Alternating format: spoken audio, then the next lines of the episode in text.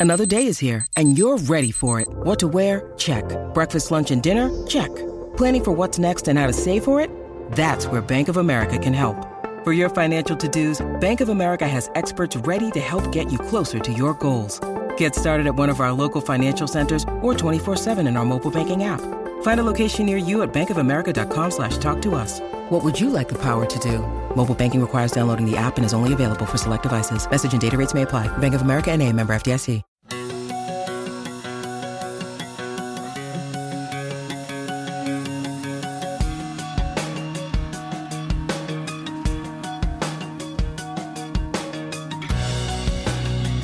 Ladies and gentlemen, boys and girls, welcome back to Basketball Conference, the ACC football podcast.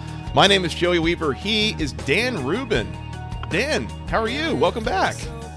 You know, I had I had trick or treating last night with the baby for the first time. Went out with my niece and nephew. It was a uh, it was a fine night to be out wandering the streets of uh, of Greater Massachusetts, Metro West Massachusetts, in the pouring rain. it, was all, it was fantastic. I mean, what can I say? Nothing. It, like when it. when you walked outside and it wasn't raining, then all of a sudden it started pouring. That was uh with no umbrella, of course. yeah, of course, naturally, naturally. Yeah. So baby was bone dry, so that's good. There you go. That's that's what really counts. You know. Yes. You had your own sources of uh, of happiness, we'll say, Uh, even though you're the Char- soaking L- wet. Yeah, LA Chargers lost to the Patriots, so of course I'm going to be happy there. there you go. There you go. Well, Dan, thank you so much for joining us here. Uh, as as mentioned previously, Mike had a prior obligation, and he is uh, stranded, struggling, trying to uh, survive the Florida Keys at the moment. Um, so pray for Mike. He's he's you know he's probably on Duval Street or whatever it is. It's fine. Um, so Dan, you are jumping in here, pinch hitting for Mike. It is it is wonderful having you back on. It has been a few months. I think we talked to you in the preseason, but it's been a while. So. Um, Dan, of course, from Eagles Unlimited, uh, writing covering the Boston College Eagles uh, for BCEagles.com.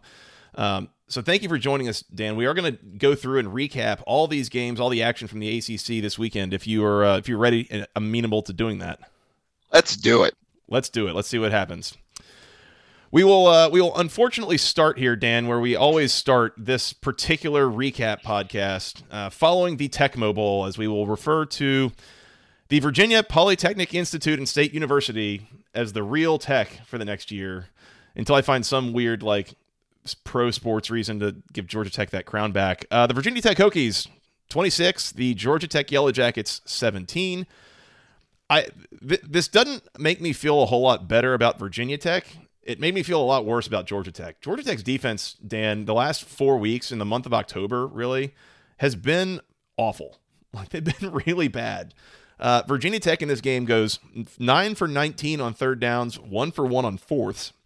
So you forced 19 third downs, and they converted 10 of them. Um, they kept drives going. They extended drives. You had secondary blowing coverages. Tre Turner just running wide open, you know, in front of God and everyone. Nobody's covering. Um, you can't get sacks. You can't get turnovers. Georgia Tech's defense has forced, and I'm not making this up, they have forced one turnover total in their last four games. And that was on like the game sealing interception where Gunnar Holmberg just overthrew somebody and it fell into the safety's lap. Like you're doing nothing to put pressure on other teams, and it's showing up on the scoreboard, Dan. Like this this is really irritating for me. It and and well, it should. I mean, you go back to to where this team was uh, about a month ago, and they were two and two, and had beaten UNC. And I remember looking the Coastal Division and saying, "Well, that's a problem for the Coastal Division when North Carolina lost to Georgia Tech, because then it becomes which team rises to the top, and it could be. I think that was when we were all saying there could be six teams that all finish with the same record, and it's not uh, and it's not a knock against anyone. I think it was. I think it was just uh, that was that was a solid, solid Georgia Tech game. Mhm. And then you go through the next four games, and even the win over Duke, you don't feel great about the win over Duke, even though it was on the road. And you know, beating beating anyone on the road is difficult. I don't care. I don't care if a team's winless or or undefeated. Uh, but there are three losses in there just frustrating for for Georgia Tech in general. And this last one, I think, might be the the the most frustrating, largely because of the different teams that eh, that, that were in there. And eh, all right, you could chalk up a blowout and say it was a bad game. I mean, Virginia Tech did not necessarily was not lighting the world on fire. Should not have lit, lit the world on fire. And they go out and you know, of 250 passing yards, which is a lot for Braxton Burmeister this year. And you know, like you said, there's there's no turnovers, there's blown coverages. That for that's infuriating for a coach. That's infuriating for a fan. That's infuriating for a player because you feel like you have a game plan and then it's just comes down to a missed execution. And as we will get to, if you miss an execution, you wind up with a blown play. It can cost you the game. Oh, for sure, for sure. It's and again, Braxton Burmeister goes for 254 yards through the air. That was this. That was like the high watermark on the season. He has not been like almost worth anything throwing the ball down the field and comes up with this number in this game. That's a damning stat. Um, I I can't figure out Dan in particular how a program under Geoff Collins, the minister of mayhem, he's the you know is a great defensive coordinator. He had good defenses everywhere he's been how is it, Dan, that in year three, the defense is worse than it was in year one? The secondary, Collins is a, a specialist with the secondary in particular. He's coached so many good DBs through the years. Why are they worse than they were two years ago? Well, I, I think if it, I think if you look at and and there's things that will show up on film for them, it, it comes down to a, a, combination of things, and and this is something that in a couple of games when we get to the Boston College side, I'll I'll be able to touch on because I know the offense at BC has been struggling as of late is when you look at a at a team or you look at, at the way things work, there's a scheme, there's personnel. Personnel has to be able to execute a scheme, and you have to have the right personnel ready to execute the scheme and and be able to adjust on the fly. And there's all these things. That's a real simplified way of looking at it. And it comes down to timing. Do you have a secondary, a defensive back who's timed perfectly to come in versus a hole? If he hits the hole a second too fast or a second too slow, that hole's either not open or it's already sealed.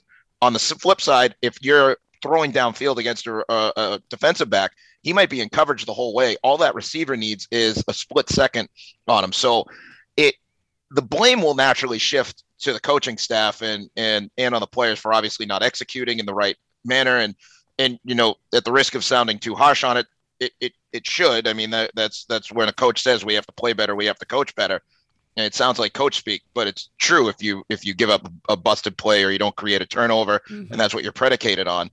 But by the same token, you have to go back and you have to analyze the scheme and say, if this is not working, how do we fix it? Do we apply more pressure? Do we apply less pressure? Do we switch personnel? Do we go three down? Do we go four down? Do we go two high, one high? Shift someone down, disguise a scheme. That's all things that they have to discuss.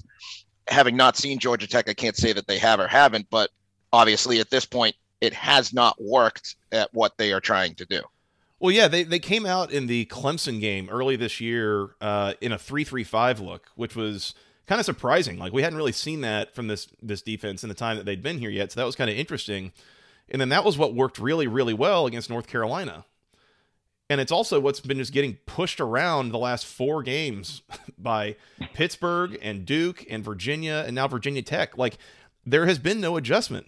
I, I don't see the adjustment where they're you know putting a fourth man on the line or where they're you know, swapping some personnel on the back end or doing like that's, and I think that's really probably what it is for me, Dan, is it is not seeing that adjustment that you're talking about. It's like they keep doing the same thing and expecting different results. And that's, uh, you know, as they say, the definition of insanity. well, the sack numbers also. I mean, when I look at the sack numbers, I'm expecting to see guys upwards of, you know, if you've got defensive linemen, uh, not six sacks combined, you're expecting to see one guy step to the line and you know, there there are guys who have tackle numbers and and tackle numbers are great, especially sole and assisted tackles. I I love the assisted tackle number because that all that means is that you're getting multiple hats to the ball, and I think that's important. But when I look at the sack numbers, that means that they're not applying enough pressure. And if you're not applying enough pressure, then a quarterback's going downfield and, and has the time to look and check down and and go through his progressions. And that, uh, not every offensive line is going to block that well for an entire game. Uh, you know, you've got to be able to find and pick your spots. And I'm not saying to go freelancing, but again, difference in scheme, stand up at defensive end, play them, mask them with the linebackers. When I say two high, one high, you can play a safety up and have it mask a coverage versus a different linebacker if you're dropping someone into coverage. And if you're not doing that, in and you're not disguising the right guy, you're not going to be able to get pressure especially because if you're playing straight up, and again, I don't, I don't really know what Georgia Tech was throwing. If you're just playing straight up and trying to attack and it's not working, then you've got to throw something they're not ready for. Yep, exactly. I, I will say if I if I have to give Georgia Tech's defense any credit here, it's that they were able to stand up to Virginia Tech in the red zone quite a bit. Um, you know, the Hokies only scored two touchdowns in this game uh, both of them in the first quarter. And then after that, it was just you know drives that stalled out in the red zone, ended up kicking field goals. John Parker Romo goes four for five on field goals for the Hokies. Um, I, I will say this about Virginia Tech. I this does not save Justin Fuente's job. Um, I, I, think at this point he's pretty toast, and we're just waiting on that date on the calendar where uh, the buyout drops. But um, you know, it doesn't it doesn't hurt. I will say I'll say this too. I got a, a funny tweet sent to me that was uh, it was a GIF of somebody just absolutely totally scrambling trying to type some stuff in on the computer, and it was Virginia Tech fans trying to show TCU fans, look, we've got a coach who won a game. Because after TCU fires Gary Patterson, we've talked about J- Justin Fuente might do just fine in that Texas, Oklahoma, like Big 12 country. Like, come on down if you're them. He's he was at TCU before he uh, went to Memphis. He was the offensive coordinator there. I know that, and they've got a you know Virginia Tech's got a favorable schedule down the rest of the down the rest of the fight too. So mm-hmm. you know don't don't count them out, especially in that division. They're they're coming to BC on Friday, and BC desperately needs a win. That's the red bandana game. The the second time they're going to wear the red bandana uniforms this Ooh. year. But they've got Duke. They've got Duke at home, and then they've got Miami and Virginia. And and you know I look down that schedule and and you know what do they got? What are they four and four at this point? You know, they could easily finish the year eight and four and and be and be walking out of a you know walking into a particular situation. It's all going to hinge on what they do this week, naturally. But you got you got a favorable schedule uh, granted, the game at Miami is probably tougher than, but Miami is Miami. Miami could show up and score 55 points, or Miami could show up and score 10 points. I mean, they're the most inconsistent team I think I might see in a while. But you know, Virginia Tech, their season's not over, and in that division, they only have two losses. Pittsburgh losing opens the door. Narrative isn't done at this point. I know, I know it's four and four. It's what you want to talk about when you look at a team and be like, "Hey, they lost three in a row." yeah, they lost to Pitt and they lost to Notre Dame, and those are good football teams. And, and the loss to Syracuse wasn't great. Turn your season around, the whole narrative changes with one win, and they're right back in the division race because season whole narrative changed when Pittsburgh lost to Miami. Yeah, no, that that's, and we'll get to that here in a little bit. I don't know how big you saw my eyes get when you pointed out that they could finish the season eight and four, but that was something I hadn't even like considered. But you're kind of right, is that like they're going to be favored in at least two of these last four games, and I mean, the Virginia game, like Virginia, I think is a better team, but Virginia Tech has owned that rivalry for damn near two decades now. So, like, anything's possible here, Dan. You're you're absolutely right. That's kind of that's that's a crazy thought, but that is on the table for sure. That is that is the ACC this year, and we're going to learn a lot about Virginia Tech coming up on a Friday night into Boston in November. Go ACC, baby. Virginia Tech 26, Georgia Tech 17. And, and, Dan, this is the part where we tell the people that this recap was brought to you by section103.com. Uh, first off, big shout out to Stephen Little. Uh, he was the reason that I was at the game on, on Saturday in great seats. Uh, let me use those tickets. We got a great picture. I still need to tweet it out, but we got a picture wearing Section 103 next to the Section 103 sign. Uh, Dan, I, I, wore a performance T-shirt under a beautiful uh, official Tech Gold hoodie. It was fantastic. Um, the T-shirt underneath had the ATL logo. Um, everything was awesome from a uh, from a tickets standpoint and from a uh, an apparel standpoint. We'll say the on-field action maybe not so much, but Dan, it did. I, I felt good. I looked good wearing Section 103 at the game. They have T-shirts, they have sweatshirts, they've got hoodies, all the official word marks, the official Tech gold color, everything. Uh, so if you're looking to support Georgia Tech through your apparel choices, uh, highly recommend checking out section103.com and use promo code GOACC for 10% off your first order. Once again, that's section103.com for all sorts of fantastic Georgia Tech apparel. Go check them out and shout out once again to Stephen Little for uh, you know for the sponsorship of this podcast as well as uh, letting me use his tickets there for Saturday's game. So thank you, thank you. Let's move on, Dan. Miami 38, Pittsburgh 34. Uh Okay, here goes the uh, ACC Coastal Wheel of Destiny, I guess. Oh man, poor Pittsburgh. I, I gave him the kiss of death. That's what happened. I kiss, I, I gave him the kiss of death. I was fired up for a Big East ACC champion. I yeah. was I was pumped about it, and and for what it's worth, from from uh, from an old Big East standpoint, I look at things and I see like Virginia Tech, and I'm like, all right, well, Virginia Tech and Miami haunted my dreams in the '90s and 2000s, and you know they, they were in the they were the Southern teams in the Northern League. Like yeah. uh, Virginia Tech in West Virginia, they were always out of quote unquote out of place. We've always been accused in the North of being the the out of place teams in the ACC. I was so pumped for Pittsburgh this year. Kenny Pickett, I was like, I was so pumped for Pittsburgh to be the Coastal Division champion, have a one loss or two loss, like just be fired up. And then, and just like the Big East, Miami comes along and ruins someone's season.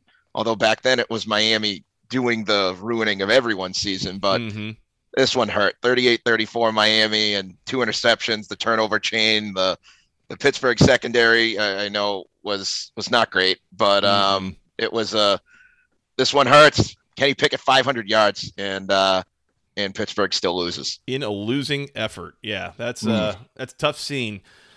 Um, Kenny Pickett came into this game, Dan, having thrown one interception all season in their first what seven games. He threw two in this one, and I think that was kind of a, a, pretty big deal here because uh, going down, you know, minus one in turnovers, uh, had over 100 yards in penalties, really struggled to run the ball as normal. And uh, so, just what the, what they were able to bring wasn't enough. Um, Pittsburgh really missed some opportunities in this game. Um, they they kind of handed Miami an easy touchdown on a, uh, a short drive at the end of the second end of the second quarter. Uh, Pittsburgh gets the ball back off a punt and throws an interception immediately. So Miami ends up scoring a 37 yard or scoring a touchdown on a 37 yard touchdown drive. Um, that didn't help. Then Pittsburgh turns around, takes it, and misses a field goal at the end of the half. Uh, and then they were also driving down four with the ball on about the 30 yard line, throw a pass into the red zone late in the game, and it was intercepted as well. So it wasn't just you know that you you had two interceptions, is that they were really critical mistakes that were being made that we had not seen Kenny Pickett make so far this year. Uh, but then again, this Pittsburgh defense or, or, this Miami defense is one of the best that Pittsburgh has seen so far. I, I would probably venture that Clemson last week was better, but Miami's defense not terrible and, and able to make quarterbacks look bad when given the opportunity. Yeah, and and Miami's schedule as it's coming into full view has been that even though they they entered the game three and four, is coming into view that it was probably one of the toughest schedules in the country. They played Alabama beginning of the season, two of those four losses. I mean, you lose to Virginia, uh, you lose to Virginia. All right, Virginia, that's a that's a divisional loss. North Carolina's a lot better than I think that their their record implies. They lose to Michigan State, who we're finding out is is a really really good team, and then they come into this game and you're saying, all right, what what is Miami? Miami Miami should have been one of those teams that you look at at the top of the top of the the ACC Coastal, and then what happens is they come out and a team that's struggling or a team that is not uh, or is underperforming or is the team that you're thinking isn't the team that you want them to be they come out and they have the game of their lives against Pitt which was reminiscent of when Miami was either undefeated or one loss and had the coastal wrapped up and then went up to Pitt and Pitt had the game of its life and ended Miami's shot at the at the big game. So some scrappy um, startup freshman named Kenny Pickett. Kenny Pickett. Yep, and and I look at this and you're like Miami has always had just these insane athletes that can run run up and down the field and they they just haven't had the synergy or they haven't had the the cohesion of a team that you know you could take a team that has a little bit less talent put it together and have this amazing chemistry and they come out and they can beat a team that has incredible athletes and incredible athletes that, that are having trouble finding the right pieces to play together. That doesn't mean that they are playing selfishly. It just means they're having trouble. And Miami has always been that team, and they found the juice against Pittsburgh. Like they found it. 425 yards for Van Dyke, three touchdowns. I think Rambo's still running, even though he didn't have a touchdown. I think he still got like, he, what did he have? Like three explosive catches. I mean, everyone had a, I mean, I almost had a 50 yard catch in this game, and, yeah. and just because of the way Van Dyke was throwing the football. I was going to say, you, look down the box score with the receiving numbers.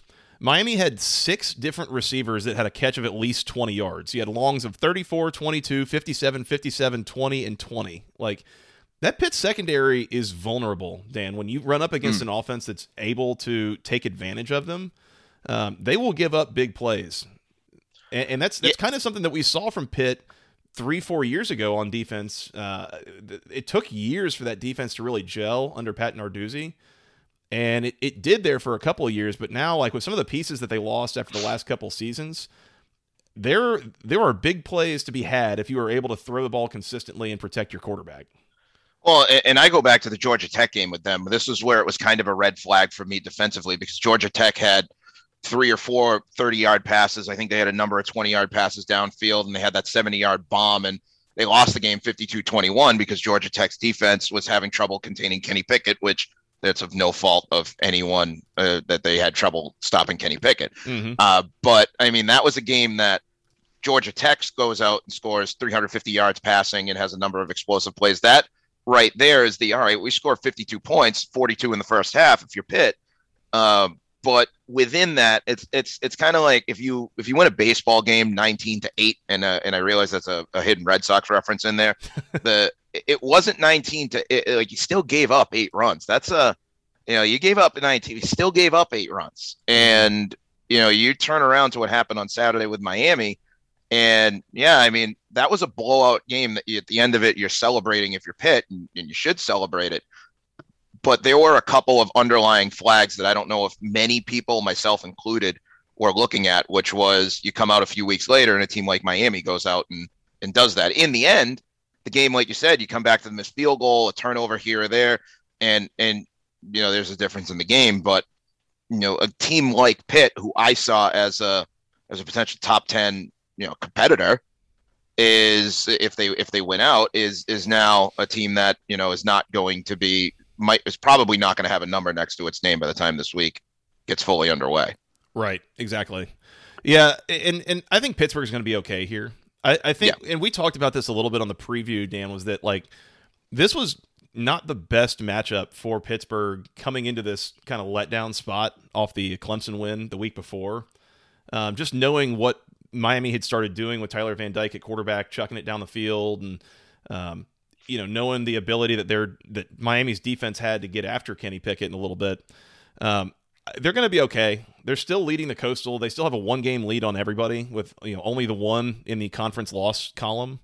Um, unfortunately, the uh, or fortunately for Pittsburgh, the Western Michigan loss does not count against them in the conference standings, and uh, just gonna have to bring that up again, I guess.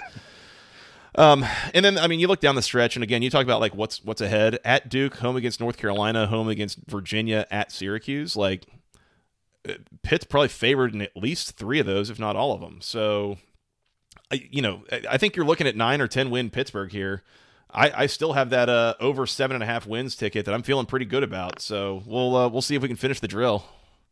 I really, I really think it's still Pitt. I mean, Pittsburgh still got the lead anyway, so it's still their division to lose. Uh, mm-hmm. Uh, but you know, with Virginia Tech breathing down their neck, and and some other teams now that jump in, Miami jumps up, and Miami has the has the head to head. It becomes a little bit dicier for them, but at the same time, I know it's still you're still first in the division at this point for a reason. I think we'll learn more about Pitt and Duke. We'll see what happens this week at Duke. Cause that's got it's got to be a bounce back game on the road. But you come back to the uh, come back to that UNC game in a couple of weeks, and I think that's going to be the that's going to be the big one for them. If they if they go out and they handle UNC, then then it's their division, and and it's their division to lose at that point. Yeah, and that's it's not a perfect UNC team by any stretch, but uh, they they can jump up and beat people too. So that, that'll be interesting to watch. Um, for sure. That's all I got here, Dan. Anything else? No, that, that's it. Like I said, I'm still I'm still rooting for Pittsburgh. My old Big East loyalties loyalties die hard, and, and my Miami, to be fair, it's an old Big East team, but uh, uh, uh Northeast cold weather cities, we we all got to stick together. hey, good win for Miami and Manny Diaz. That's two in a row in games that they were not expected to win. That they've uh, they've pulled it off. So Miami might might have something here. Might have. Something. Yeah, yeah, for sure. They, they the, the door's open for them. It's cracked. It wasn't cracked before the game. If they lost this game, it was over. There you go. Miami 38, Pittsburgh 34. Let's keep going here. Uh, let's talk about your Eagles, Dan. Syracuse 21, Boston College 6. And the, the big thing that stuck out to me here and can, continues to stick out, I'm just going to kind of tee this up for you and let you go for it. Boston College's offense has really struggled in conference play without Phil Jurkovec. Um, they have not yet scored 20 points against a, conference opponent in four tries. Um, Dennis Grosel starts here. We saw some Emmett Morehead as well. That was announced, I think, before the game that that was going to happen. So, I, you know, tough scene there. But I, I, mean, the Boston College defense continues playing hard, and I thought performed pretty well. Yeah, I, mean, this was a 14 nothing game that that flipped. Um, so, I, I mean, and and that I mean, I can be accused. I can be accused of making excuses on that one for sure but because it was a 21-6 final, but I believe it was a 14 nothing win uh, that that just got away in five plays. I'll call it. So BC during the week, um, played it really close to their vest. Uh, Jeff Hafley played it close about the quarterback situation. Said they were going. Said the answer was really easy and came out pretty quickly uh, to him on the film. And by that he meant he thought Emmett Morehead was not ready to do any to not. He was almost there last week, was what I think he said yesterday in his press conference, and then uh, was there this week, uh, ready to play for for Syracuse. Now, true freshman, you got to be able to put him in a situation to succeed. Jeff Hafley said he doesn't love rotating quarterbacks. I, I don't love rotations either. I feel like it, it's it's very difficult. I think BC handled it as well as could be expected. Uh, in the end, their numbers passing wind up where they were over the last couple of weeks. I also think that they balance the offense a little bit more. They're not pass heavy. They're able to run the football. I think there are issues with the offense for sure. I mean, they only scored six points, which were set up by two long passes. You had a long pass to CJ. You had a couple long passes rather to Zay Flowers that set up some points. Uh, so it's tough because they're doing like if you work through that game and you look at that game, Dennis Grosel completes a 40 yard pass. Emmett Morehead completes a 40 yard pass. Um, they were opening up with short passes, the running game, and then a drive would stall, and then something would stall, or they'd they'd wind up having to kick a field goal, and that leads from two touchdowns down to two field goals. You're up six nothing, and then the defense, which had been standing on its head and didn't allow Garrett Shrader, who is a good passer, to do anything. Throw he can complete a pass in the second half. So you know you're you're shutting them down, but then all of a sudden Sean Tucker does Sean Tucker things, and my God, he is a good running back. Like he is really he good. is he is filthy stinking good. And then Shrader breaks off a long run, and all of a sudden now you've given up 300 yards rushing, and you get a punt return for a touchdown against a special teams unit that's probably the best in the country, and you lose 21-6. So it is eternally frustrating for Boston College. It's eternally frustrating for me to watch. It's eternally frustrating for a lot of people to watch because that game and you say, all right, 14 nothing win.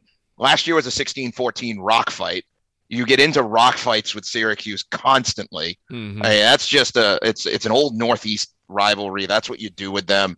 You get it was a 14 nothing rock fight and it turned into a 21-6 loss because of a handful of plays, which is very frustrating in general for anyone. I don't care who you root for. Yeah.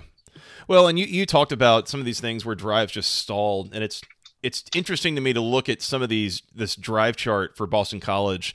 You had drives of 38 yards turnover on downs, 49 yards field goal, 28 yards punt, uh, 73 yards field goal, uh, 30 yards punt, you know, 18 yards turnover on downs. Like, you know, they had drives where they got something moving, and then you're right, like they they were not able to punch it into the end zone, and and it you're settling for field goals and you're turning it over on downs and doing some of those things. So it's it, to some degree, it is some of the finer points. And I think to some degree, too, this is maybe what uh, coaches will talk about with the importance of explosive plays in college football in particular.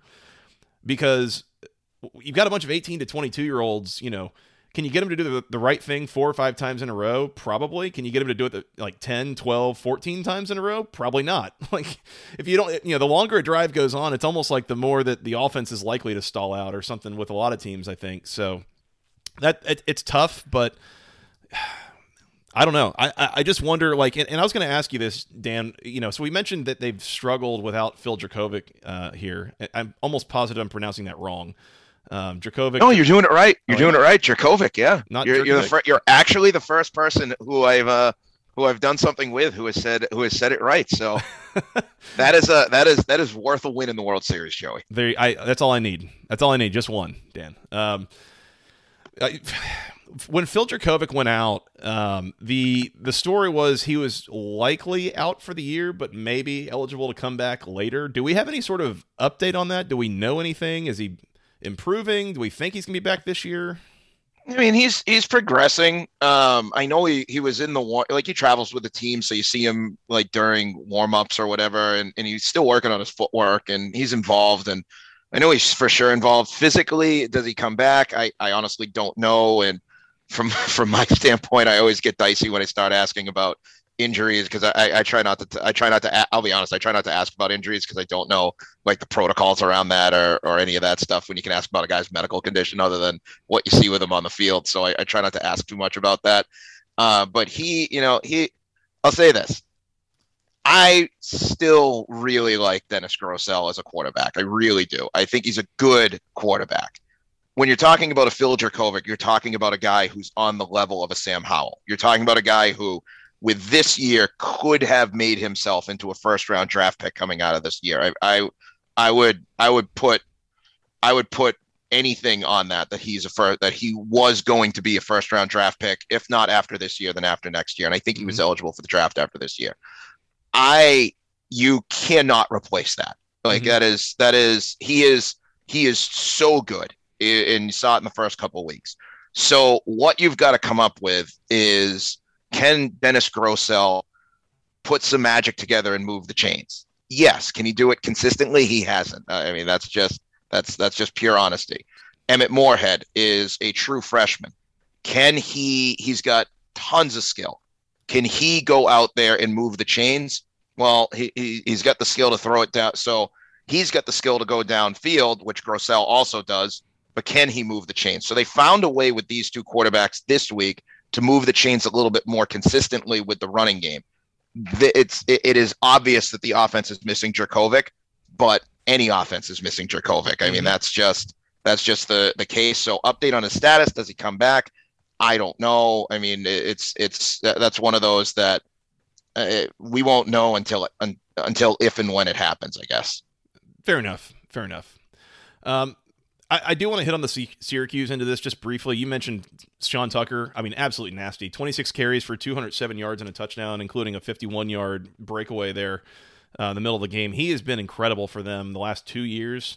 Um, like especially with the way that they've redesigned this offense to focus on him and Garrett Shrader running the ball. Um, I mean, it has been a, a, really, really impressive tandem, and the way that they've reorganized this offense mid-year is is really an impressive coaching job from Dino Babers and that coaching staff. I think. Um, yeah, yeah, for sure. And then I, I can't help but notice, and this kind of came out of nowhere, Dan, but Syracuse is five and four. Syracuse sure are. game might win seven games. Yeah, they sure are, and and and I can't wait. I honestly can't wait to watch the game in a couple weeks at Louisville. I mean, that's going to be two teams running all over the place. There could be there could be 800 yards rushing in that game like that. I can't I can't wait for that one. And when you look down the schedule, I mean, it, there's a still uphill path for Syracuse. Syracuse is five and four and could easily finish five and seven too. I mean, at Louisville and at NC State, and then they have to come home and possibly, like I said, winning on the road is so difficult. At Louisville, at NC State versus Pitt. I mean, that's that's a murderer's row for a team that's five and four, and arguably the last three hardest games for Syracuse. They've got to get healthy. They've got to get right, and Sean Tucker has to run for about fifteen hundred yards, and they'll be in a bowl game, and and they'll be in a good bowl game if they win out. They'll be in a they could they could finish anywhere from eight and four to five and seven right now. I mean, I wouldn't put that past Syracuse at all. And and I mean, so do they land somewhere in the middle? Well, that would might get them to the Fenway Bowl, and I'd love to see Sean Tucker in person in Boston. I mean, so there you go. I would I would love to go to that game. Unless BC's playing in that game, I would love to go to that Fenway Bowl and see Sean Tucker in person. really impressive showing, I think, from from Syracuse just across several weeks here, um, beating Virginia Tech last week, and then uh, hanging on and, and, finding a way to win this game against Boston College. Just a, a great effort. So, shout out to Syracuse. Uh, Orange twenty one, Eagles six. Let's keep moving here, Dan. NC State 28, Louisville 13. This so, so, I think this looks like this was just kind of a clean, easy win for NC State, and it was not. Um, this was a this was a much closer game than I think that score would indicate. Uh, I believe it was 10-7 going into the fourth quarter. Um, so Louis- and Louisville had the lead. This was a real struggle. NC State in particular had a brutal time trying to run the ball in this game. Um, Zonovan Knight, Ricky Person, 19 carries for 44 yards uh, in this. That's not great. Uh, Louisville misses some opportunities, had a couple drives stall out. Um, you know, NC State really just won this game in the fourth quarter, uh, scored three touchdowns on their final three full drives uh, to pull away and, and, win this by a, uh, two score margin. Yeah, I mean, uh, the, I, I, I'm I'm willing to finally throw out there that we need more people talking about Malik Cunningham than they do. Uh, that game, I mean, in the Louisville defense, we need to be talking more about Louisville than I think we all are. Uh, mm-hmm. Louisville in a good way or in a bad way? In a very good way. Oh, okay. I mean, the division the division feels like for me at this point, in NC State, they win that game because Devin Leary and and and that game was that game was without the running game. I mean, Devin Leary doesn't throw for 315 yards, then then they don't win the game. Mhm. Uh, but that was a close game. That was a good game. NC State's running game wasn't there. Louisville is strong defense, run the football. Malik Cunningham's going to make a bunch of people miss at some point, and he's going to make at least two plays to make you turn your head. So this is this is like when you look at the score, you say, all right, Louisville hung around, put a scare. NC State finally turned on the Jets, juiced out the fourth quarter, scored 21 points, and won the game. We need to be talking about Louisville as a team that's like, you know, well, who's the dark horse? Who's the dark horse behind NC State and Clemson? Is the you know we didn't see Wake Forest happening. Louisville's they they're they're going to be very good, and this was a game that you're like they it, this game gets played next year. They win this game. I, I'm just curious to see if they actually, if if Satterfield and this staff are still around to build it. You know, like it. I'm sensing some frustration in the Louisville fan base, and I think a lot of it was really kind of self-inflicted by Satterfield. You know, coming into uh, coming out of last year with the way the whole South Carolina job thing went down. It's like Louisville was what four and seven last year or something, and Yeah. I mean, that's bad, but you could explain that away with you know some of the turnover luck, and they had a whole bunch of like one score losses and things like this. It really was that that South Carolina job thing that I think was this self inflicted thing within that coaching staff that created some ill will that is now kind of stewing within the Louisville fan base as they're two and three in the conference. Uh, they, they lose again. You, you kind of question with what they're doing in recruiting and some things like, are they building? Like, is this getting better? Or you know, without Tutu Atwell and Javian Hawkins and all those guys from last year, like, what happens when Malik Cunningham's gone? Well, I, I think that's a reasonable question. I also think that if you look at the at the guy's three years, two out of three years, he conceivably wins seven or eight games and and goes to bowl games. And and the one year that he doesn't is weird COVID year with the four and seven record and, and everything that happened with with the team last year. So Mm-hmm. I think when you look at this team, you know, based on what he picked up and took out, I, I you know, I hate to I hate to be like, no, you should appreciate this more the other the grass is not always greener. Yeah, I, I mean if you if you're co- if you're a coach and you're looking at a program and you, they look at you and say you're a stepping stone to an SEC program or a Pac-12 or a better ACC job, then then you should embrace that. eh, Personally speaking, like you embrace it and say, well, that means he's going to win a lot of football games here. Mhm. So if he's looking, I'll never blame someone, a coach, a player, anyone for looking at another job and saying like, you know, hey, I, I want to at least see what's out there and all this other stuff. Like it's not it's not a slap in the face to your program if it's a better situation or if it falls through or all this other stuff. And from a recruiting standpoint, and and and I have no clue what they've been doing or some of the players that they've been bringing in or or what their where their rankings are. Like I just I just don't know. Uh, but if he goes out and he wins six seven games two of his first three years, he's earned a little bit for me leeway to say, let's see what you can do in year four. Let's see what you can do in year five. And if you choose to leave and go to a better situation for you, then you know hopefully we can bring in a coach who can continue to keep this churning forward and not just blow it up and you know go down a three and nine or two and ten or whatever they whatever they whatever winds up happening there. So Yep. I think the guy's a good coach. And as far as as far as I've seen out of this team, he's been able to keep that Louisville football method of dual threat quarterback who can fire the ball over the field, stingy defense. He's got that in place. Keep that rolling and enjoy that because the grass is not you, you can get discontented and then it, it becomes a it goes the opposite way. I mean, unless it's unless it's a complete disaster and it's the best thing for all for all parties, but doesn't seem that way at least not to me. But again, I don't I don't know what's going on half the time. Well, and I mean, it's interesting. Like the defense, the defense played really well for three quarters of this game for Louisville, which Yep. is kind of surprising because they they have been fairly glitchy for a lot of this year, and it's it's bringing a lot of questions to defensive coordinator Bryan Brown of like, uh, so it's year three, like what are we doing here? Um, but then you know, th- so they were pretty stingy here. They gave up seven points in the first three quarters, and then NC State rips off like 190 of their 320 yards on their final three possessions. So it, it just like some, you know, the dam kind of broke there at the end. I think um, that that's not a great sign, but it, it is good when you can hold down a rushing attack like NC State's to the degree that they did. Like that's that is a positive sign. Um, you know, they, they did force Emeka Emezie, Trent Pennix, uh, some of these guys, Devin Carter as well. Like had, had some pretty great plays in the passing game for NC State to uh, kind of be able to propel them there in the fourth quarter. But yeah, I mean, good good win for NC State. Good for them to kind of bounce back in the way they did after losing a, a bit of a heartbreaker last week to Miami. Um, you know, I I don't think this is like a fire Satterfield kind of situation at Louisville. I just I do think the fan base is getting you know kind of restless with what are we what are we putting up with if we're not also getting wins in in you know in response. And that's i think that's a, a bit of a, a, conditioned response that they have too after uh, dealing with bobby petrino twice and you know everything else that's happened in between. So i will say i will say this. You played well for three quarters and then nc state happened. And nc state is is is good. They're just if wake forest doesn't open up the season 8-0 then then nc state is is your in order for the ACC championship. If uh, as long as as long as nothing weird happens next week at FSU for them, that game against Wake Forest is going to be like the, the Atlantic it's, Division it's, championship it's game, be, baby. Oh, it's going to be. You know what's going to happen. College NC State's going to be.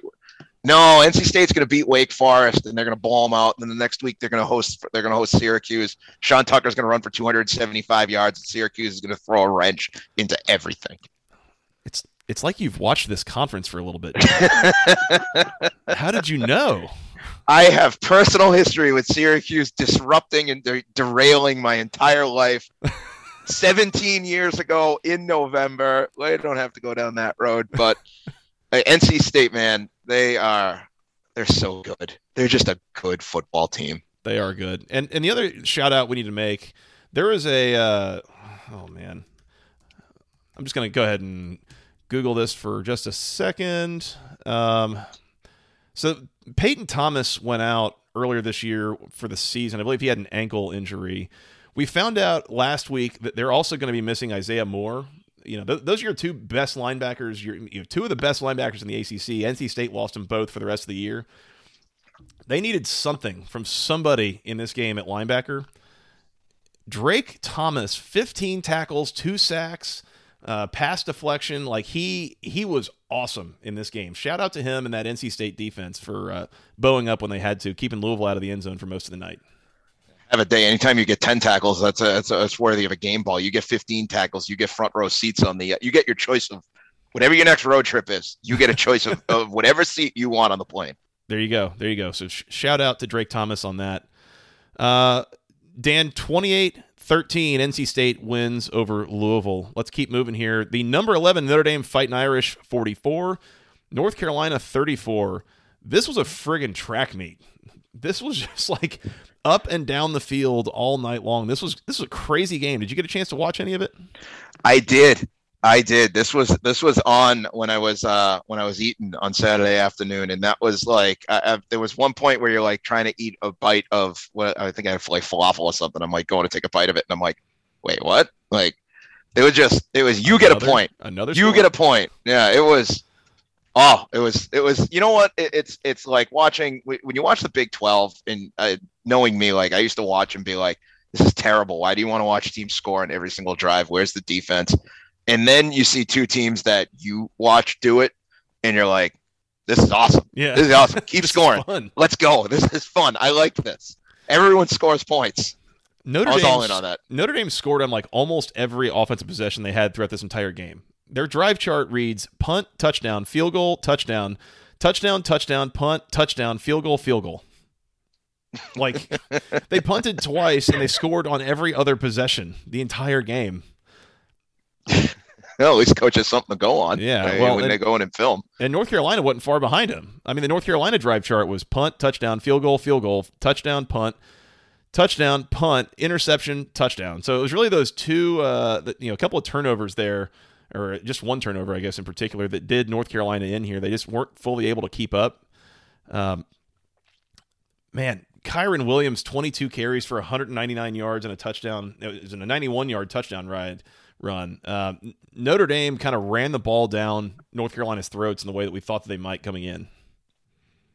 Yeah, I mean that was no. So Notre Dame is an offense that you look at and you're like, well, they should be they should be high powered. They should be incredibly high powered and you know and, and, throw it all over the field. They've always got incredible athletes at, at quarterback. I remember when when I watched Ian Book Um, and and when Ian Book was supposed to become Phil Jurkovec, uh, you'd look and be like, they got these guys who just have cannon arms, and you find out Book can can dual threat run, and that's what Jurkovec does too. And I think it, it was a Coan that's there, and, and, and he can throw the ball, and you're like, wow, these guys they can just fire the ball. They should they could throw the ball 40 times a game and throw 400 yards, and then you realize that the offensive scheme does that, but they also have running backs who can run the ball down your throat, and that they're just going to keep handing it off. And congratulations, you tackled Kyren Williams on one play, so now we're going to run the run, the quarterback at you. Maybe we'll run another running back at you.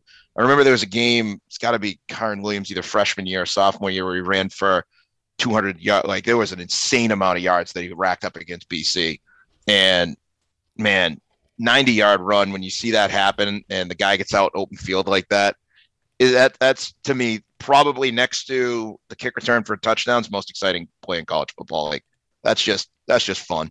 Yep yep. So i mean yeah good performance by notre dame here offensively.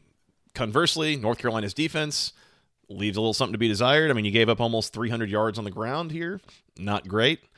It, it's interesting to me looking at North Carolina's offense, Dan, because it just like continues to be this like Sam Howell and Josh Downs basically trying to do it all themselves. Uh, Sam Howell leads the team with 91 yards on the ground. Uh, Josh Downs 10 catches for 142 yards in the passing game, and then everybody else is just sort of like role players. It just it's weird to me with the way that they have recruited the last few years that this is kind of where they've regressed to. Is it's basically a two man show. And I realize that Ty Chandler hasn't really been all he was cracked up to be coming into this year for him, but you don't have like any other solutions on offense other than running your first round draft pick quarterback like 18 times in this game. Like, really?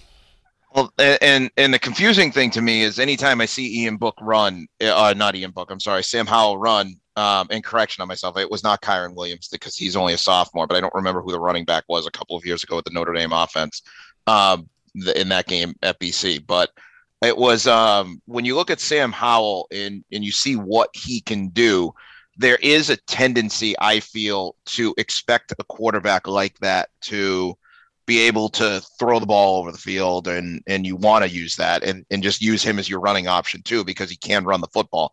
I think there needs to be a little bit more from from somewhere else, just somewhere else. Like find a find another back that can that can take the heat off of him, open it up, run design. Like there's um you know the you know you got to be able to design something for him and be able to find a dump off to a tight end or a short slant that becomes the equivalent of a four yard run like mm-hmm. the, the the Patriots offense from a few years ago used to do that all the time. They'd line up five wide, slot receiver over the middle would catch the ball. He'd catch it for a four or five yard gain, and that'd be the equivalent of running the football four yards up the middle. And and that was the and I don't feel like that's happening at North Carolina right now. Now, mm I think when you look at if you take the 90 yards off the um if you take the 90 yards off the board from Sam Howell, you slash that in half, you've got a very different outlook on this offense in general.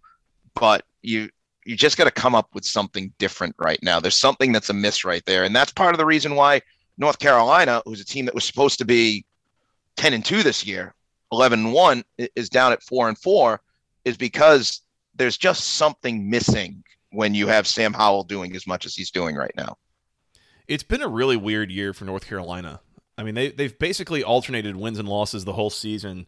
I mean, it was a loss to Virginia Tech, and then a blowout win over Georgia State, and a blowout win over Virginia, and then it was a big loss to Georgia Tech, and then a blowout win over Duke, and then it was a loss to Florida State, and then it was a close win over Miami, and now it's you know kind of a blowout loss to Notre Dame. It's like I I don't really know what team this is going to be on any given week. Um, so I don't know, just kind of a strange strange situation for for North Carolina, we'll say. Um, they've played a lot of home games. They've got a couple on the road here coming up. Uh, going to be really interesting. They're four and four. They need two wins for bowl eligibility. They still have a home game against Wofford, but the other three are home against Wake, at Pittsburgh, and at NC State. And I mean, they're going to get one of those, right? Right. Well, if you couldn't tell by the way I rambled about North Carolina, I have no idea what to expect out of this team anymore. So I, you know, it and if you have, let's put it this way: if you have a quarterback that's that good, you and you don't win a certain amount of games, then there's a there's a major question of why that needs to be answered. And that doesn't Mhm. mean analyze the coach and fire Mack Brown or fire the position coaches or fire a coordinator. Not saying that at all. What I am saying is you need to look back at your scheme. You need to look back and say, what did we do over the course of the season that made us that inconsistent? Wait, you. You go down the rest of that schedule, those three games, they've got to come up with a win somewhere. And going to Pittsburgh in November, not fun. Uh, it's just not. It's going to be cold. It's going to be winding, windy. Gonna, it's going to be gross. Going to Raleigh at the end of the year, also, that's a gross trip. Like that's that's Mhm. just that's not a fun trip to make. Raleigh, especially if North Carolina State has a chance to win the Atlantic Division. So Yeah. and your last remaining home game of note is Wake Forest. So congratulations. An- Enjoy your last three games that aren't Wofford, right? Don't, don't forget that's that's a uh, that's a non-conference game against Wake Forest, by the way. Yeah, right. That's the and and you know kudos to them for for committing to that too. That's not the first time they've done that. I know. I love it. I love it. Yeah, I love it. we uh, we'll have to see. We'll have to see North Carolina. I I thought you're going to win like ten games and win the Coastal, but neither of those things is going to happen, I guess. So we'll. Neither of that's going to happen for anybody with the way this with the way this league gets with parity. yeah, yeah. Pittsburgh staring down the uh, the possibility of ten wins. Like, mm, I don't know. Might try losing to Miami and Western Michigan. Who knows? Notre Dame 44, North Carolina 34. Couple more here, Dan. Uh, Clemson 30, Florida State 20. Did you see the way that this game ended? No, I'll be honest. I can't believe I'm saying this in a college football season, but I had almost no interest, like no outside of it being an Atlantic Division game. There were so many other games that I had to pay attention to, either for the, the divisional race or like you go back three years, this game would have been like back in 2018, this would have been like the seven and five, seven and five game between like, it was it that year, Pittsburgh and might have been Georgia Tech that year. Pittsburgh, Georgia. Tech, like one of those where neither team was in the coastal division race. So I, I was like, yeah, it's it'll it'll hurt bowl positioning for somebody. So I did not watch this game at all, which I cannot believe I say that about Florida State and Clemson, but Mhm. welcome to 2021. Yeah, imagine telling Dan in 2016, it's like, yeah, Clemson and Florida State are going to play here in a couple of years, and nobody's going to pay any lick of attention to it. Uh, the the thing that, man, Dan. So the way that this game ended, this was like the bad beat of the year, at least in the conference, if not in college football. Like this was. So, so Clemson was depending on when you got the number. Clemson was like a ten point favorite thereabouts, and the total I believe was forty seven. Clemson is up 24 to 20 with like five seconds left. And Florida State tries to run like a hook and ladder, pitchy, pitchy, woo woo, you know, whatever we're to call it. Florida State throws the ball around a couple times. It's finally on the ground. A Clemson defender scoops it up and falls into the end zone to score a touchdown, to push the spread, and put the game over the total. Like, are you effing kidding me? Really? Like, absolutely disgusting beat, Dan. Disgusting. If gambling, if sports gambling were legalized in Massachusetts, I would have, I would, I would offer commentary on it, but it is not. It is not, and therefore I will not. fair enough. Fair enough. Um, we'll, we'll leave that there. Um, this game was arguably, I think, the best passing performance we've seen from Big Cinco. The problem is that that still resulted in 19 of 31 for 189 and a touchdown and a pick. Um, so that's still pretty underwhelming, but that was better than what we've gotten from him. So potential improvement there. Uh, Will Shipley also back in full force at this point. 25 carries for 128 yards and two scores. Uh, he is he is good. He is going to be really good for them. I think over the next couple years. He's been really special here as a true freshman. Um, Clemson overall turns the ball over three times. They lost a couple of fumbles, plus Big Cinco had that pick. Uh, one of the fumbles was uh, Jermaine Johnson for Florida State swooping in, stripping the ball from from uh, DJU, picking it up and running it in for a touchdown. Just the, was the old screw it, I'll do it myself moment. It was awesome. it was a great play. I love it when a guy does that. There was a guy who did that for Louisville a number of years ago in uh, in the game against BC. He sacked the quarterback, picked up the ball, and ran it the rest of the way. But that wasn't that wasn't a short run. That was a that was a large man running very fast down the sideline. That was awesome. Yeah. Um, Clemson, you know, this is the game. Like I was saying earlier about Miami, where you have teams that are way too talented to play poorly, and at some point they're going to play really well. But in this one, they just for again, I didn't watch it, but even based on the numbers, they're just two teams that are very talented, but have not played well and didn't really play great against one another. Mm-hmm. So Will Shipley can go out and win the game by himself with 128 yards rushing because neither quarterback throws for 200 yards. Neither one is particularly effective getting the right, getting drives going. Like it's just, it, it winds up being one of those games which both of these teams at some point i'm still convinced are going to have one of those days where you're like this team is too talented to not play really well so clemson you know still has that opportunity you know, with it it's probably going to be the wake forest game or it's going to be the louisville game next week where they they just go out and and dj does dj things and will shipley runs for two runs for 150 yards in the process and florida state is probably going to be in the same boat where there's going to be a game at some point where they just put it all together. Uh, Miami is a good bet for that. Uh, the game in November against BC up here. I'm hoping that it's snowing because uh, like Florida State has has played well on the road up here. So it's it, the, these are just teams that are that are just not playing well this year that are going to do it at some point. Yeah, I I honestly I don't have a whole lot to say about this game. Yeah, I, I mean, Clemson is what they are. Uh, their defense was enough to kind of shut down Florida State's offense. Um, the Noles scored two touchdowns on offense.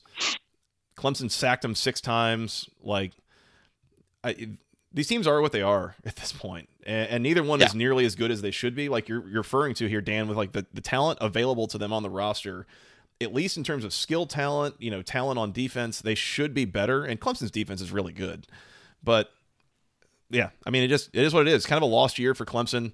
Um, Florida State clearly going to take some time to fully rebuild. Uh, they were coming off three straight wins, and this is a little bit of a come back down to earth moment. So, uh, you know, tough for the Noles. Yeah. But, anyways, Clemson 30, Florida State 20. Absolute worst beat of the year. Worst beat of the year. I, I can't imagine a worse one. That's terrible. Uh, BYU 66, Virginia 49. I was really confident that Virginia was going to win this game. And, and I mean, they hung with them, and this was a, a fun back and forth game. I mean, Virginia took a 49 to 45 lead late in the third quarter, and then BYU just like put it on them and won the fourth quarter 21 to nothing, and that was all she wrote. Uh, speaking of track meets, just yards and points everywhere. Yeah, Tyler Allgeier still running.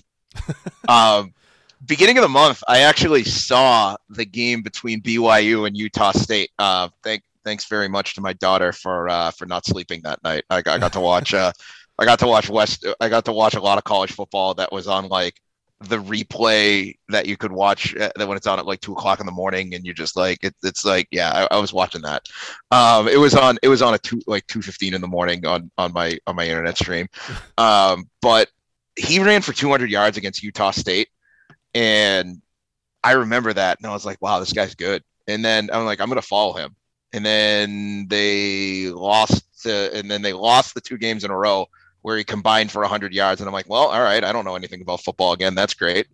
and then he comes out in the next two games against Washington State and Virginia and runs for 200 yards in both of those and ran for 266 against the against the Cavaliers. So Tyler Allgeier, very good. If you're up late, watch BYU. They're a very good football team. They are a very, very, very good football team. I mean, maybe, but they're a very good football team that scored 21 points against Wazoo last week. Like, and you scored 66 yeah. against Virginia. Like, this, I think it does tell us something about the, the, the Cavs offense or the Cavs defense. Like, this is not great. Not great when you give up 266 no. yards and five touchdowns on the ground to Tyler Allgeier. Like, might be good. I don't think he's that good. He's not Barry Sanders. Like, no, he's and and you know, truthfully, if you score 35 points in a quarter, you also shouldn't lose the game. Um, you can't give up 21 points in two quarters, and and Virginia did that. And Virginia gave up 35 points in, in the se- uh, scored 35 points in the second quarter. Brennan Armstrong is um is also very good. So that was, I mean, that game had the potential to be a track meet, but they never live up to that. And still can't. I mean, you can't give up 35 points in the second quarter. Uh, you can't score 35 points in the second quarter and then give up 21 in the fourth. Yeah, I, I will say Virginia's struggling in the fourth. Some of that probably had something to do with Brennan Armstrong coming out of this game with what he's pretty much clearly mouthing to the quarterbacks coach on the sideline. My ribs are broken. Um, So yeah, if, if he's got broken ribs, you know, we'll see if he can come back here. They got a bye week coming up next week. We'll see if they can come back in two weeks and see if he's okay. If not, I, I don't know. That's not a good sign for Virginia. Um, we'll have to see what he's able to do because he's he's been kind of the the center point of that entire offense all year. Um, he's been really good, and so to, to lose him would not be a uh, not be a positive development by any stretch. No, not at all. So good win for BYU. Uh, too bad for Virginia. Oh well. Uh, go get him next week. Who's in two weeks? Hopefully with Brennan Armstrong. BYU 66, UVA 49. Uh, last ACC game, game uh, here, Dan. The number 13 Wake Forest Demon Deacs, 45, Duke 7. As A, Wake Forest stays undefeated and keeps rolling. Duke keeps rolling in the wrong direction, we'll say. Uh, I, I was going to point this out earlier, talking about you know the Georgia Tech like kind of heartache win over Duke. Like, let's look at Duke's four conference games so far lost 38-7 to North Carolina, lost 31-27 to Georgia Tech, lost 48 nothing to Virginia, lost 45 to 7 here to Wake. Uh, they've only scored one touchdown, you know, one touchdown or less against UNC, Virginia, and Wake, and they scored, you know, 27 points and missed a bunch of field goals against Georgia Tech. Like, tells us something about Georgia Tech, I think. But you know, hey, um, good win for Wake Forest. They just keep rolling here. Yeah, and simplest point is something I made a, a, point at the beginning of the season, which is if you want to be in the race at the end, you have to hand like there. There are two things. One, you have to play all your games, and you have to win all your games, and you have to win. Like you can't play the game at the end of November without playing the game at the beginning of November. Yada yada. You've heard me say that mm-hmm. every year, going on however long I've been doing this podcast, coming in talking to you. It's just math, um, Dan. Simple math. Yeah, it's simple math. but if you want to be a division champion there is no problem in saying you have to handle games against certain opponents. And and by that I mean when we were talking at the beginning of the season, um, you know, you have to be able to beat certain teams. Like you cannot be an eight or nine win or 10 win team. And you, you can't be a 10 win team and be losing to the team that is entering the game in last place in a division. And mm-hmm. by that, I mean, you can't be Wake Forest and expect to win your division if you'd have lost to Old Dominion. And you can't go out, you have to, you have to be able to handle all those games they beat Duke. They did what they needed to do. Duke, tough season. You know, it's it's slipping away very quickly uh, with the four straight losses. But Wake Forest did what it needed to do. Sam Hartman did what he needed to do. They were at home. Handle it. Don't let that game be any worse than it needed to be or better than it needed to be. Get ready for UNC because if that game's tough, you you, you don't want to take it with any less seriousness than than it needs or, or the, the you know that, that disrespects an opponent but it's totally reasonable to walk into a game against Army or walk into a game against Duke and say, let's just win this one. Let's execute our game plan and and walk out for now. Yep. Uh, Duke will be back. Duke will be. I am. I. I. The Coastal Division being what it is, Duke will be back. I mean, this has just been a, a tough year for them. Yeah, it has. It, it, was rough. And and by the way, Duke scored seven points here. Uh, they scored that touchdown like midway through the fourth quarter on their final possession. Like that was the that was the only thing that stood between them and getting uh, getting shut out here. Um, yeah, rough scene. Gunnar Holmberg gets uh, replaced at one point in this game by Riley Leonard, the backup. That didn't really work either. Mataeo Durant, you know, nice game for them, 20 carries for 103 yards, but yeah, this is not great. And I, I, I think it's probably going to be time to move on from David Cutcliffe, but we'll have to see he's you know he's he, he is he is still the coach that you know three four years ago and, and i eliminate 2020 for a number of reasons but 2019 they went five and seven 2018 they won eight games 2017 they won a bowl game they, they went seven and six and won a bowl game so as things slip down and dip down he uh he is still and, and i'm playing uh, playing on the other side of this because i'm i'm always that that that sunny roses type of guy. He he has been able to turn it around in the past so you you you know, like I said, lost year, starting to slip away. It's not lost yet, but it's going to be very tough for them to to make some magic happen in the last four games. Yep, sure will. Wake Forest 45, Duke 7. Uh, last one here, Dan, and uh, you know, as you know around here, we are mostly an ACC football podcast, but there's also an anonymous or a uh, an honorary ACC team that we like to cover. That would be the Bowling Green Falcons. 56, Buffalo 44. Uh, big win for Bowling Green here. And I, and I think it's the only thing that's worth noting here, and this was something that was sent over this morning. Uh, Roger Sherman on Twitter points out Scot Loeffler is Bowling Green's head coach and offensive play caller. Since hiring him, they've finished 128th, 126th, and 119th in scoring, and they've averaged 16.2 points per game. He got ejected in the second half of this game with two unsportsmanlike conduct penalties. And after that, the offense rips off 28 points in six drives. I can't believe he got multiple unsportsmanlike conduct penalties. I he's like, yeah, he's one of the nicest guys I've ever had in a press conference. Like, when he was the offensive coordinator at Boston College, he was an incredibly nice human being. Mm-hmm. I can't believe he got it. And then to have that happen, that's just uh that's that's your after it happens because you've been angry and you got yourself ejected and you're not that type of guy, then you go to the locker room, your team scores 28 points. I guess you're happy. I guess you lit the fire under them. It's like baseball coach taking the base and running off, right? I guess so. yeah. Covering the covering the plate. the strategic ejection. I like it. Um, I, I, did see somewhere that they, they put this rule in a few years ago where a second unsportsmanlike penalty on a, either a coach or a player uh, will get you ejected. Scot Loeffler, I believe, on Saturday became the first coach to actually be ejected through that rule. So, hey, uh, you know what? Go Falcons. Hey, and credit them for a 10-6 win over Miami a couple weeks ago in hockey. they uh, they beat Miami of Ohio uh, they tied them the first night and then beat them six to four the next night. I know college hockey. Yeah. ACC ACC hockey. It's Miami of Ohio. See, this is really why we bring you on this podcast, Dan, is to get the uh, the college hockey updates as well. I had to remember that that game that those games happened and that Bowling Green won them because Bowling Green hockey is is pretty good. Anyways, I'm not gonna I'm not gonna bore I'm not gonna bore people with going on and on about college hockey. Bore people. This this is the part where the podcast. I saw a fight this weekend. I saw a full fledged line brawl this weekend. Is that right? Yeah, Division One hockey game. Dang, I love it. I love it. Uh, Dan, let's move forward. You want to go out some awards? Hey, why not? Hit the music here.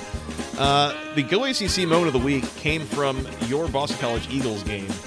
Uh, early in the fourth quarter, your Eagles had the ball first and 10 on the Syracuse 15. They are knocking on the door, trying to score some points, stay in the game. What happened then, Dan? Uh, not not not not great. Um, it was it was tough. Um, four, so it was first and ten on the fifteen. Emmett Morehead was playing quarterback at that point. Snap got away from him. Um, I don't know if it was miscommunication or if it was a bad snap. Snap gets away, lose 20 yards. Next one, he gets hurried, throws it away, and then takes a sack. And uh, BC wound up punting from the Syracuse 45 on a fourth and 40. So wound up going backwards 30, 30 yards. That was, I don't think I've ever seen that. I don't think I'll ever see that again, but I don't think I've ever seen that in a football game. So that was, that was, that was, that was tough. First and 10 in the red zone, ends up punting on fourth and 40. Go ACC to that. Boston College. Attaboy. Uh, the Brian VanGorder Memorial You Tried Award this week, Dan. I think it goes to Pittsburgh trying to play as a ranked team just when, just when you think Pittsburgh has it all figured out, everything is lined up and ready to go, just when you think you have all the answers, Miami changes the questions. This one hurt.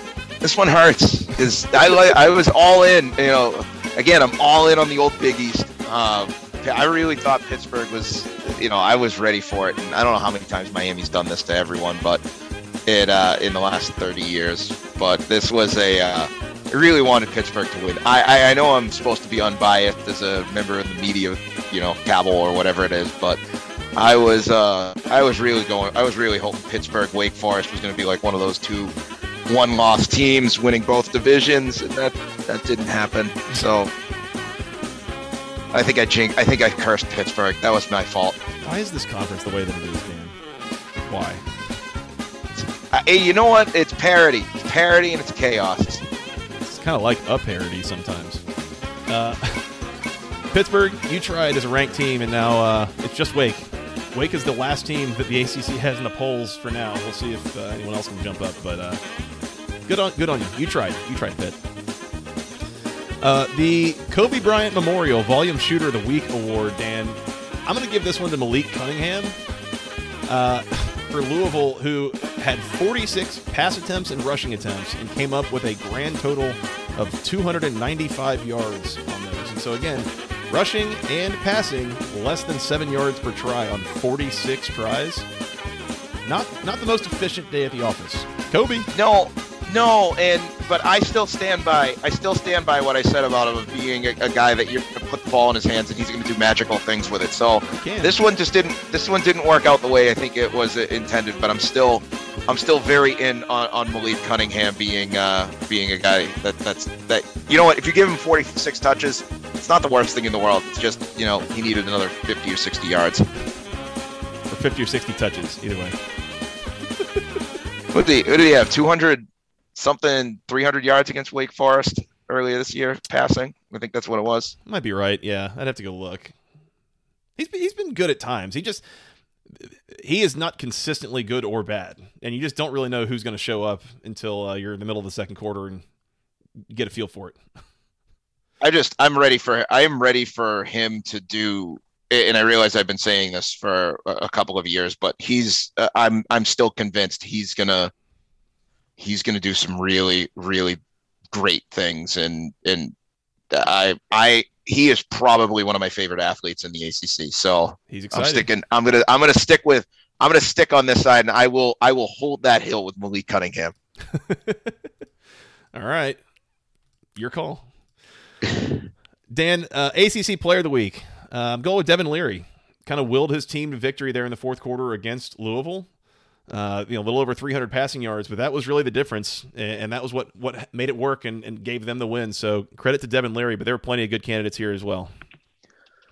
Devin Leary is the next one down there. He's going to be the um, he's going to be that guy who. So I readily admit when Jacoby Brissett was there, and I looked at it and I'm like, is he really that good? Was what I remember saying to my dad. And then he came in and when he was starting for the Patriots, and he's managed. I think he started for the Colts, and he was down in Miami this year.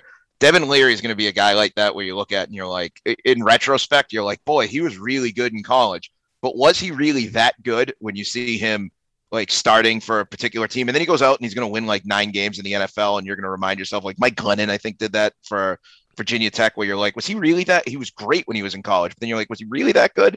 And then he goes out and he wins like seven or eight games in the NFL, and you're like, okay, look, yeah, he, he was not not the best, not the best, not one of those Sam Howell, Trevor Lawrence. But let me tell you, Devin Leary is awesome. Yeah. In college and will be very, very good in the pros. He he's fun. He's a talented guy. I remember he came yeah. in, I think it was last year, uh, in like game three, game four, he came in and it was like, whoa, like where has this been? Like this is way better than what they were getting from I think Bailey Hockman or whoever it was at that point. So yeah, Shout out to Devin Leary. Had a big game to get the win over Louisville. And then team of the week, Dan, I'm going with the Miami Hurricanes. Pulling off that win, the upset, going into Pittsburgh and, and doing what Clemson couldn't do last week. Um, Manny Diaz might sneaky be saving his job, maybe. Miami, man, don't bet don't bet against them. They are uh if you were to look at if you were to look at the schedule right now and you were to look the the whole narrative around the ACC changed on Saturday when Miami beat uh, Pittsburgh. So mm-hmm. Virginia Tech's right in there. And depending on what happens with Pittsburgh the rest of the way, Pittsburgh's, you know, whatever happens with their schedule, whatever happens in the Atlantic Division, you got four games left from Miami. You got Virginia Tech, that game November 20th in South Florida. Sneaky, sneaky, sneaky could be your ACC Coastal Division. Hmm. You know, could be depending on how things go with Pittsburgh because anything can happen. This is, you know, thing, but Miami changed a lot by beating Pittsburgh this week. Mm-hmm. Yeah, they sure did. They sure did. That was a huge win for them and for that program. They needed that badly. Um, it's just funny to me looking at the uh, the the ACC standings, and as I look down the Coastal Division, it's six and two, six and three, four and four, four and four, four and four, three and five, three and five. Like that's we're back, Dan. We are back. College football is back. Like it's right where it should be. Well, and and we saw this. I mean, I will say this will be the last thing that I, that I think I can throw in there is uh, we we saw this coming. I guess a couple of years ago when there were a lot of seven and five teams and Clemson was undefeated, and it was the rest of the ACC has struggled to n- consistently win non-conference games, but Clemson is Clemson. And now what we're seeing is a lot of four and four and three and five teams that'll thin out, but it's uh, parity is a good thing, but you need to have someone be able to to ride. Every every league is always 500. You need to have someone be able to to claim something more, Jump up more. That's right. jump up more. Dan, that's all I've got on week nine in the ACC. Anything else? Uh, dude, if Mike gets marooned in in the keys uh, and gets stuck in the trade winds, he will leave this in good hands on this seat. You'll be here? I'll be here. I appreciate it. Dan, this has been so awesome. Thank you so much for jumping in and pinch hitting for Mike here. Uh, do you want to tell the people real quick where they can go find your stuff?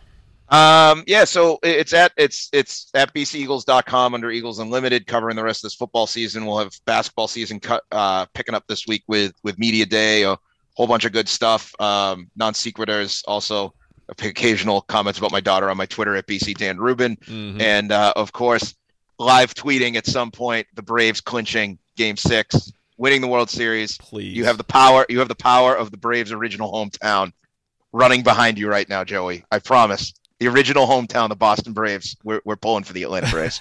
well, I appreciate that. I, I'm never really sure if you're pulling for the Braves or against the Astros, but you know, six and one, half dozen the other. It's fine.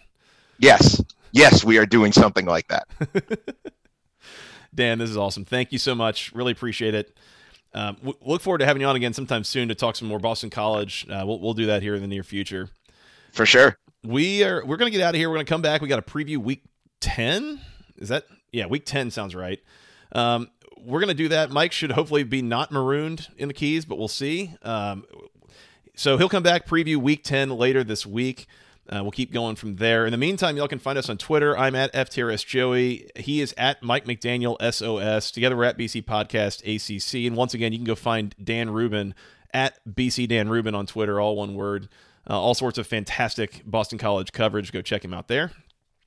Uh, you can find us on iTunes, on Spotify, pretty much anywhere you normally find your podcasts. Uh, go hit follow, hit the subscribe button. We really appreciate those uh, who have done that. Do it on your, your your wife's phone, on your kids' phones, like whatever. Let's get those downloads going. Let's go. Um, Dan, they can find us. Uh, they can send us an email with questions, comments, concerns to the longest email address known to man, basketballconferencepodcast at gmail.com. Nailed it. Thank you, thank you. I was, I was hoping you were going to jump in on that one. Um, we actually did get a, a couple of really good listener emails uh, that we need to get to on the on the re, on the preview show here in a few days. So we will uh, we'll be addressing those. We got them. We appreciate those who sent them in. Uh, Dan, they can also find us on Facebook, facebook.com slash basketball conference. Uh, you can find us on Instagram at BC Podcast ACC. Do it for the gram. Um, all sorts of places. Go find us there. We really appreciate those who have uh, come come join us in celebrating the ACC and all of its weirdness. Uh, Dan, that's all I got. Thank you so much. We look forward to having you on again soon.